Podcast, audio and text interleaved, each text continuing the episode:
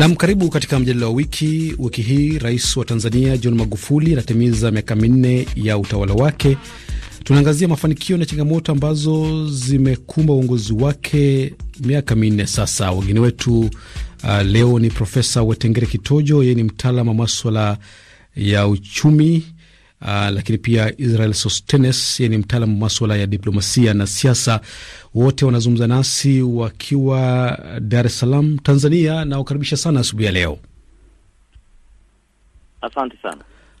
Nashukuru. Naam, asante. Tuanze na uh, Profesa uh, Wetengere Kitojo, uh, una tathmini vipi miaka hii minne ya uongozi wa rais uh, Magufuli. Je, unaweza ukasema kwamba Tanzania ya leo ni tofauti na ile iliyokuwepo miaka kabla ya Rais Magufuli kuingia madarakani?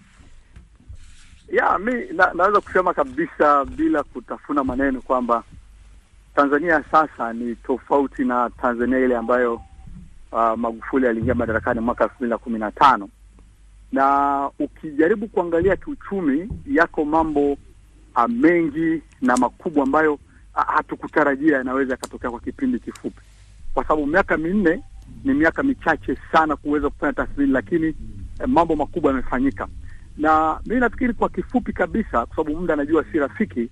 Moja, mapambano dhidi ya rushwa na ufisadi, kama unavyofahamu na kama ambavyo tumeona, tulikuwa tuna tunasikia tu kwamba uh, ya mkaguzi wa fedha za serikali ikisema kwamba takriban ishirini pasenti ya bajeti kila mwaka ilikuwa inapotea kifisadi. Sasa hii ni, ni, ni, ni karibu trilioni sita pointi tano ambazo zilikuwa zinapotea kifisadi ambazo zingeweza kujenga bwawa la Mwalimu Nyerere.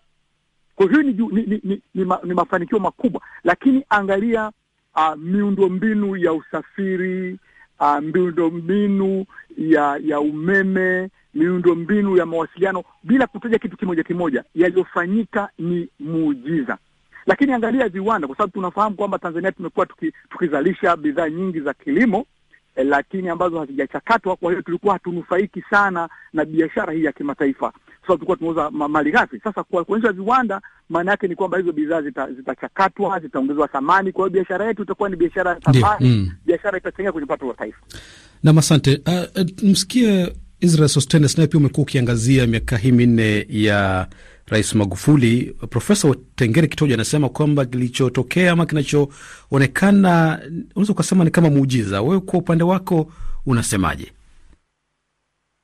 Kimsingi, tathmini ya ya dhati na ya kweli kwa watu ambao tukiamua kuendelea kwa waungwana kama Watanzania wa ndani na hata Watanzania ambao kwa huko ughaibuni, kwa maana diaspora Uh, kumekuwa na gumzo kubwa sana ndani na nje ya nchi kidiplomasia. Watu mataifa makubwa kama Marekani, mataifa makubwa kama Ufaransa, mataifa makubwa Ujerumani na hata makubwa katika bara Asia kwa maana China, Japan na Korea wamekuwa wakishangazwa na hatua kubwa ambayo imefanywa na awamu ya tano kutembea katika ahadi yake ya kutekeleza yale mambo ya msingi ambayo iliahidi wakati inaomba ridhaa ya kuingia madarakani, na hali linajitafsiri katika e, utekelezwaji wa sera ya mambo ya nje, kwa maana ilianza kubana matumizi yasiyo ya lazima katika safari za nje na diplomasia kama pengine njia ya kutekeleza sera ya mambo ya nje. E, huwa siku zote inaendana na vipaumbele na malengo na mikakati na mbinu mbalimbali ambazo pengine serikali inapokuwa imepewa ridhaa inaamua kuipambanua sera yake ya mambo ya nje, inataka itafsirike na kutambuliwa namna gani. Kwa hiyo imefanikiwa kipindi cha hii miaka minne, na kuna mambo mengi sana ya kustaajabisha kama wachambuzi wengi wa ndani na wa nje wanavyoyashangaa, na hii yote ni ubunifu wa unaojikita kwenye moyo wa uzalendo, moyo wa kujitoa na moyo wa, ku, wa kiongozi na viongozi ambao wamemuunga mkono. Kimsingi, Rais Magufuli ameonyesha njia na ameweza kupaza sauti yake kuwaeleza wasaidizi wake anataka nini katika sekta za uchumi, sekta ya biashara na uwekezaji katika sekta ya, na ndio maana tunaona amefanya mageuzi makubwa ya sheria za rasilimali ili kulinda rasilimali, kwa maana anatekeleza diplomasia ya uchumi Na. kujenga miundombinu kama ilivyosema profesa, na kuhakikisha kwamba pengine nchi inaweza kurudi sasa katika ile heshima yake iliyokuwa nao wakati wa uanzishaji wa taifa hili na baba wa taifa Nyerere. Na mara kwa mara uh, Rais Magufuli anapozungumza uh, na wananchi wa Tanzania uh, kumradhi, amekuwa akisema kwamba uh, Tanzania ni nchi tajiri uh, lakini pia amekuwa akisema Tanzania imeonewa sana, lakini pia amekuwa akisema kwamba uh, anatamani Watanzania wamwelewe kile ambacho anakitaka. Kwa tathmini yako, Profesa Wetengero, unafikiri kwamba Mtanzania wa kawaida kwa muda huu wote amemwelewa Rais Magufuli? Ya, na, na, na, nafikiri bado bado bado hawajamwelewa vizuri, kwa sababu kwanza, ukiangalia malalamiko mengi ambayo yanatolewa na Watanzania na watu wa nje ni kwamba uh, wengine ni, ni, ni wapinzani tu, lakini wengine ni kule kutoelewa. Kwa mfano, rais alipoingia, jambo la kwanza aliweka msisitizo kwenye mambo ya ndani, ile mipango mikakati ya ndani, kwa sababu kumbuka, diplomasia ya uchumi ni mwendelezo wa mambo ya ndani nje ya nchi, yaani yale mambo ambayo unayatekeleza ndani una unashirikiana na mataifa ya nje kukusaidia kuyatekeleza kwa kupitia zile shughuli zinazo, kuna shughuli zinaitwa zinazovuka mipaka: biashara, uwekezaji, misaada, mikopo, utalii, mazungumzo yenye kuleta mwafaka na na na na utambulisho au branding ya country na na image. Haya ni mambo ambayo yanategemea ya, ya mipango yako ya ndani. Kama mipango yako ya ndani ni chafu, ndio utakuwa na mikataba ya biashara ya uwekezaji ambayo ni michafu. Kwa hiyo rais alianza kwa kutekeleza mipango na kuweka mambo ndani ya ndani, mambo ya ndani, maana yake ni kusafisha kwanza ndani, ili mahusiano yetu ya nje yawe na manufaa. Hiyo nafikiri watu wengi bado hawajamwelewa. Lakini jambo la pili, rais anaposema nchini tajiri, ni kweli nchini tajiri. Ukijaribu kuangalia mambo mengi, ukiangalia madini, ukiangalia maji, ukiangalia strategically nchi ilipo, ukiangalia uh, misitu, ukiangalia utalii, ukiangalia hata watu, unakuta kwamba ni utajiri mkubwa, na inashangaza, wanaita is a paradox kwamba inakuwaje nchi tajiri kiasi hiki lakini ikagubikwa na umaskini. Ni kwa sababu uh, mahusiano yetu na mataifa nje yalikuwa yanatutumia sisi kibiashara, kiuwekezaji kama tulivyoona mara nyingi, lakini pia ufisadi mkubwa uliokuwa unafanyika. Pesa nyingi zilikuwa zinaishia mikononi mwa watu badala ya kuwanufaisha watu. Sasa lazima wananchi waelewe hiyo, wakishamwelewa Magufuli na kumsoma kile Magufuli anachokitaka anacho, anako ile njia anayotembea, wananchi wakielewa vizuri, ndipo hapo sasa wananchi wote watamuunga mkono. Kwa mfano, kila mwananchi anao wajibu wa kumuunga mkono Mheshimiwa Magufuli kwa njia moja au nyingine. Moja, kwanza kwa kuisemea tu vizuri nchi yake, kwa kusemea mazuri yale yanayofanywa, kwa kuwa wazalendo, kwa kuchapa kazi kwa bidii. Haya ni mambo ambayo ni sapoti kubwa sana, badala tu hata rais mara zingine anaona kama anaumia akiona watu makubwa anayowafanya, lakini watu wanapinga tu kila kitu, watu wanakashifu, watu hawakubaliana na mambo mengi ambayo kimsingi yanatupeleka kule tunakotaka kwenda kwa uchumi wa kati na kuwajengea maisha bora wa Tanzania. Naam, bila shaka uh, pamoja na mambo yote hayo ambayo wachambuzi wetu mnaelezea, um, bila shaka uh, bado kuna changamoto ambazo zina mkabili um, Rais Magufuli mwaka mmoja kabla ya uchaguzi wa mwaka elfu mbili na ishirini.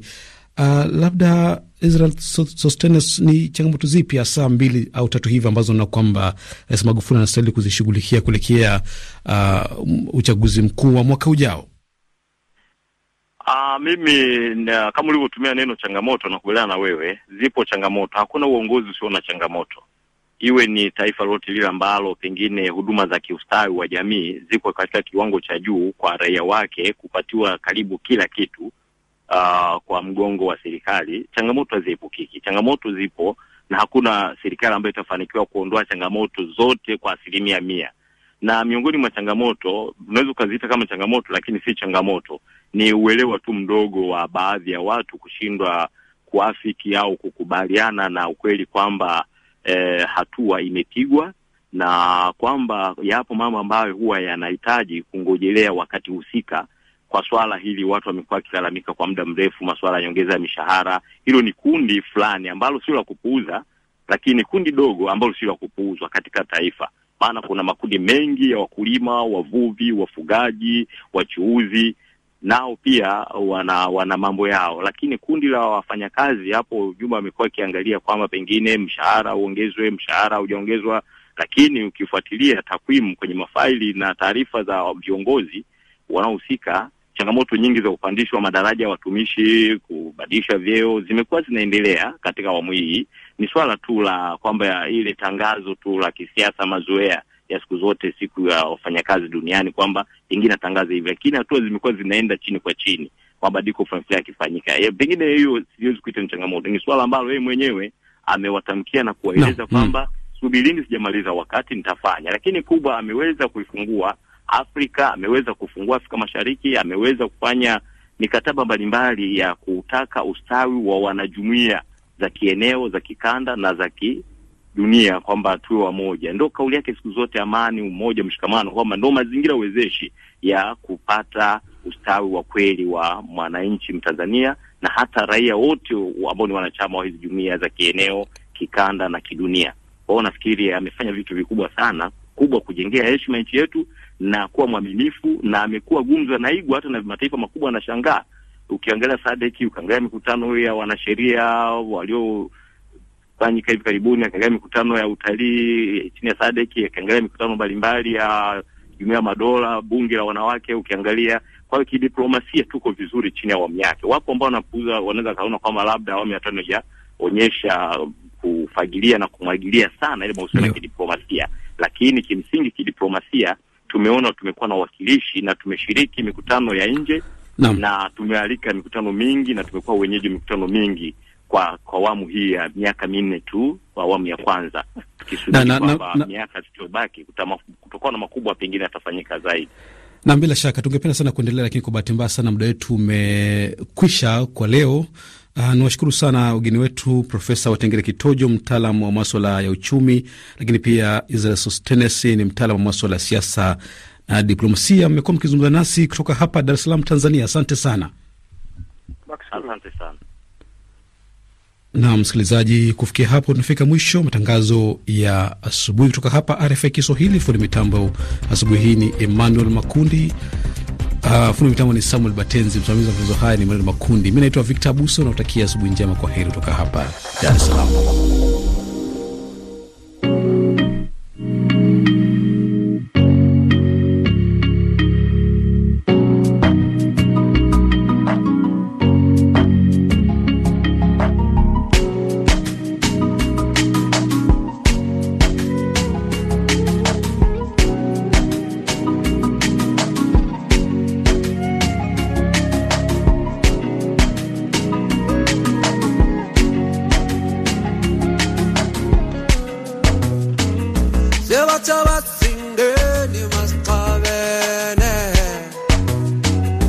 Kutrum astından havan gennaşi